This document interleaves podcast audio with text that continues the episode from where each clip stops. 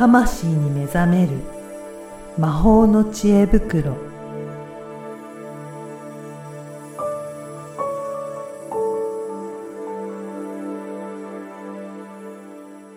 こんにちは、声ラボの岡田です。こんにちは。SPOG リアルスピリチュアリストの橋本由美です。ゆみさん、今回もよろしくお願いします。よろしくお願いします。とうとう10回、2桁なりましたね。そうですね。とうとう10回。はい。小さいながらも嬉しゅうございます。あの、どんどん積み重ねていければなと思います。はい。はい。今回ですね、あの、アカシックリーディングに興味ある方から、なんかご質問が来たということで、はいぜひそこからご紹介いただければなと思うんですが、どんなご質問だったんでしょうか、はい。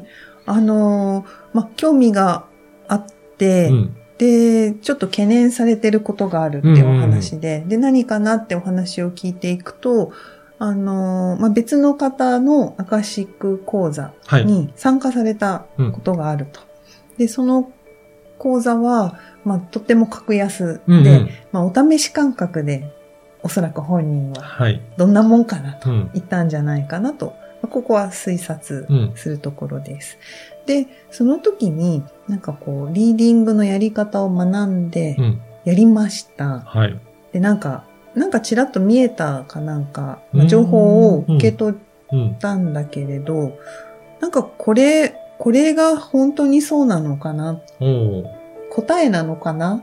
うん。これでいいのかな、うん。そう思った時に、まあ、その先生に、その、それについて質問をしたら、うん先生が、リーディングには答えがないっていうふうにおっしゃられたと。はい。で、その人はガーンってなって。なって、なんか答えが欲しかったんですかね。は いそうそうそうはい、ガーンってなって。で、まあもう、なんかその時、その段階で、うちがの、うちのというか、うん私が会長をしている、はいえー日本アカシックリーディング協会の方のアカシックリーディング講座を、うんうんまあ、検討してくれてたらしいんです。はい。で、大体講座がまあ20万近くするわけなんです。うんうんで、その、格安だったうん。講座うん。は、まあ、とても格安だったわけなんですね。で、そんな、こう、20万円近く払って、うん同じこと言われたらどうしようなるほどって思ったらしいんです。そうですよね。うんなんか答えが欲しかったけど言って、うん答えがないって言われたらガーンってなって、また同じことになると、思い切って入っても、うん。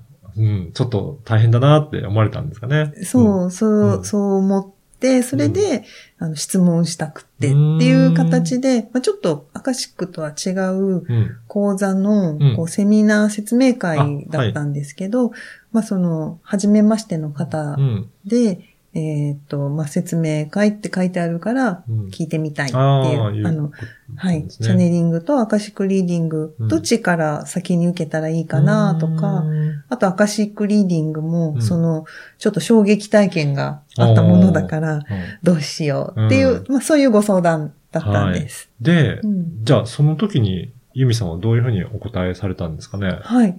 あの、その詳細なやりとりうんをうんちょっと聞いてはなかったのと、まあ、そこ聞き始めると、うん。その回の趣旨がもう変わっちゃうので、ある程度のだうん。話しか聞けなかったんですけど、えっ、と、おそらくですね、うん。その先生が答えがないとおっしゃったのは、うん。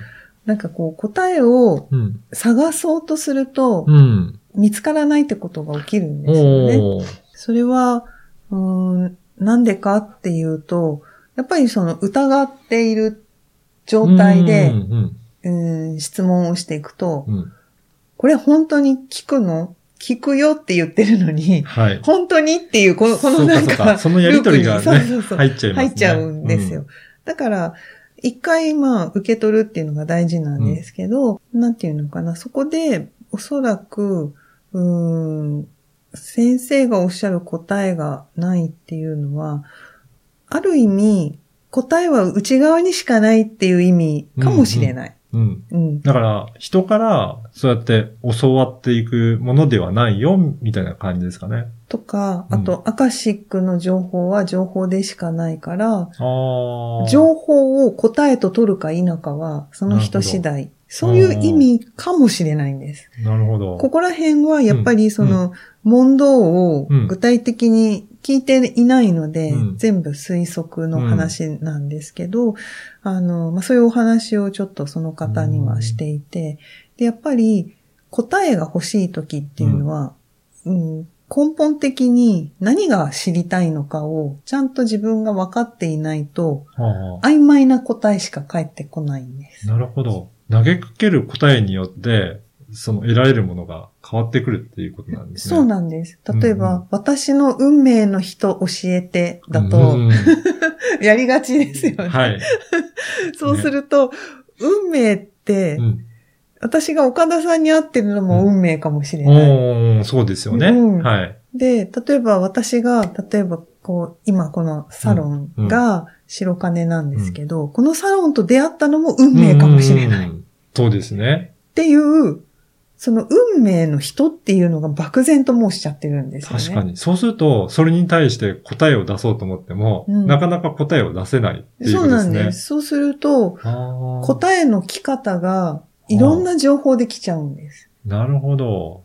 すだから、で情報がいっぱいあるっていうことですね。そうなんです。で、そうなんですそれでいろいろ来るけど、どれがも答えなの求めてたものなそう、のってこと運ですね。命の人が、その、嫌なやつかもしれないん。はい。でそれも運命なんですね。あ確かにそう。確かに。で、嫌なやつと出会うことで、うん何かを学ぶっていう運命って言われたら、おーおーってなるじゃなないりでますすか。ね。それも運命の人ですね。そうそう。だから、そう、そうも言えるから、確かになんていうの。かな。そうすると、ある種答えがないっていうことうんにもなるわけなんです。その、答えがありすぎて、うん。その一つ、答えは一つじゃないっていう意味かもしれないんです。うんまあそれはやっぱりもうその先生に意図を聞いてっていうしか。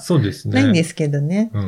じゃあ、それ、そういうと、質問で投げかける質問ってすごく重要なんですね。いや、すっごいめちゃくちゃ重要なんです。これがプロとアマチュアの差をを分けるとこ。ろになりまああ、そうなんですね。す。はい。でプロはどういうふうに質問、投げかけていくんですかね？あのーそこが、うん例えばその運命の人だったら、うん。運命の人がうんどういう意図でそう思ってるのか、はい。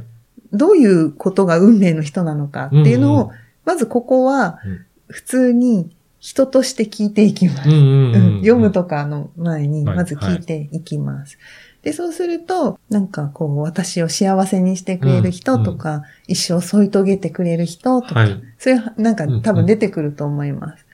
で、そうすると、まあ、その条件で読みに行くっていうことももちろんできるんですけど、じゃあ一生添い遂げる人っていうのをピックアップして読みに行ったら、見えないっていうことが出たと。で、ここで初めてリーディングし始めた人は、うん見えません、わかりませんで、終了。うん自信をなくして、うん私にはアカシックができないとか、うんうんなんかいろいろ何が見えないんだろう、もっと見えてもいいはずなのにっていうループにはまるんです。なるほど。そ、そこで、その問いをやめちゃうっていうことなんですね。そうなんです。で、そこでやめ、プロはやめないんです。うん。うんんな、こうな、見えてない状態は何を意図してるのかを、今度、そこをさらに踏み込んで読み、読み解きに行くんうん。です。で、そうすると、あの、そこでちょっと頭も使うんですけど、本当に添い遂げる人っていうのをうん人生で決めてきてるか？みたいなところが出てくるわけです。はい。そうすると、これ、いるんですよ。もう、今世はこの人と結婚して、うん一生一緒にいますって決めてる人がいるんです。うん。うん。ごく一部なんです。うん。全員決めちゃいないんです。あ、そうなんですね。うんうん。なので、そこがちょっと精妙なところというか、不安定なところ、変わりやすいところなんですけれども、うーん、なんていうのかな。なので、プロはそこのグレーゾーンも含めて読み解きに行くわけなんですね。いるのかいないのか、はいで、もう決めてないんだったら、それを伝えることをしないといけないわけなんですよね。っていうふうに、その質問そのものの、こう根源にあるものっていうのを掴んで質問しに行くっていうことが大事だし、それはリーディングのスキルじゃなくって、うんそれっていうのは、私の講座だと、うん。こう、スピリチュアルヒプノセラピーっていう講座はい。で、まあ、これが今度からリアルスピリチュアリスト養成講座っていうところに入っていくんですけど、あの、そういう質問の作り方、質問の切り込み方、専門的に言うと介入の仕方っていうのは、これ技術が必要なんですね。なるほど。うん。なので、それを養っていくと、こう、リーディングスキルもうん。上がるし、うん。ううんん、なんていうのかな、その、深く読んでいくっていうことができるようになるんです。じゃあ、そういったスキルも身につけていきながら、うん。い読み解いていってっていう、だからいろいろ必要になってくるんですね。そうですねうんなので、単純にアカシック読める読めないの話であれば、うん何も見えなくても、うん見えてるんですよ。うんうんある種そういうことですね。そう、見えい。ないことが見えているけど、それ言っても多分納得されないんですよ。そうですね。はい。なんかもう、いや、もっと見たいよって。はいで、それが実は落とし穴で、ももっとこんな風に見えるんだろうっていう風に、こう、期待をしちゃう。はい。こういう風にできるようになりたいっていう、こう、期待が大きいと、その期待が、せっかく来た情報を、これじゃないって、うんうん運命の人、運命の情報が来ても、うん私がみ、私はこれはその情報だと認識しないみたいに、こう、ペシって。そうはい。思いやっちゃうと、うん。あの、これ結局うまくならないんですよ。うんうんうん。で、そうか。だからそのところをどういうふうに紐解いていってうん。解釈していくかっていうところも大切になってくるんですね。そうなんです。紐解きには、あの、質問の仕方が大事だし、うん。解釈っていうのは、これ本当はしちゃいけなくって、はい。解釈ではなく、どう読み解いていくか。こうちょっとな言葉のあやみたいになってきちゃいますけど、ここ結構本当に繊細なところで、解釈は絶対ダメなんですよ。解釈しちゃったら、もうなんか本質からどんどん離れてうんうん。いっちゃうので、そこが練習がそうですね必要なそところ。こ、難しいところですね。うん。じゃあ、そういったところも、なんか、学習できるようなものとかってあるんですかね？そうですね。それは、あの、やっぱり講座の中でしか伝えられない。はいなぜかっていうと、あの、まあ、お仕事とかでうんうも、やり方を教えてできる人ってう、ん。ごく、ごく少ないじゃないですか。そうですね。大概は、やってみせて、うん。見せてやらせて、させてみてっていうプロセスがあって、まあ、それ OJT って呼ばれますけど、やっぱりリーディングも同じで、生徒さんがやってる様子を見て、で、もうちょっと意識の置き方をここにして、うん。もう一回こういうふうに読んでってアドバイスしたり、やっぱそういうことがその場でなされると、人ってうんあこういうことなんだってもう言葉を超えたところではい、腑に落ちるっていうか、掴む、うんうんコツを掴む、うん、うん。これはやりながら、伝えながらやらないと、うん。うんどうしても得られないものなそうなんので、ですね。うん。うん。なので、それは講座にね、ぜひ来てもらえればなと思います。より興味のある人はそういった講座もあるということで、はい。チェックいただければと思います。えっと、今の、うん。えー OJT というか、うんこう、並走して一緒にやっていくようなことっていうのは、リアルスピリチュアリスト養成講座の内容にはい。なっていきます。こう質問をどうしていくかとか。うん、うん。で、えーアカシックリーディングそのものに関しては、はい。日本アカシックリーディング協会という協会がありまして、まあ、ここの会長をしてるんですけど、ここでは e ラーニングがあります。はい。で、e ラーニングだと、まあ、いつでもうん自、分のペースで、ああ、はい。あの、まあ、購入から1年間うんずっと見られるっていうスタイルなので、あの、その1年間っていう時間を使う自分のペースで学びながらっていうことができるので、もしアカシックリーディングにご興味のある方は、はい。日本アカシックリーディング協会の教材を、まあ、ご購入いただければいいかなと。わかりました。ぜひ、その URL も、このポッドキャストの説明文に記載させていただきたいと思いますので、興味ある方はそこからチェックいただければと思います。はい。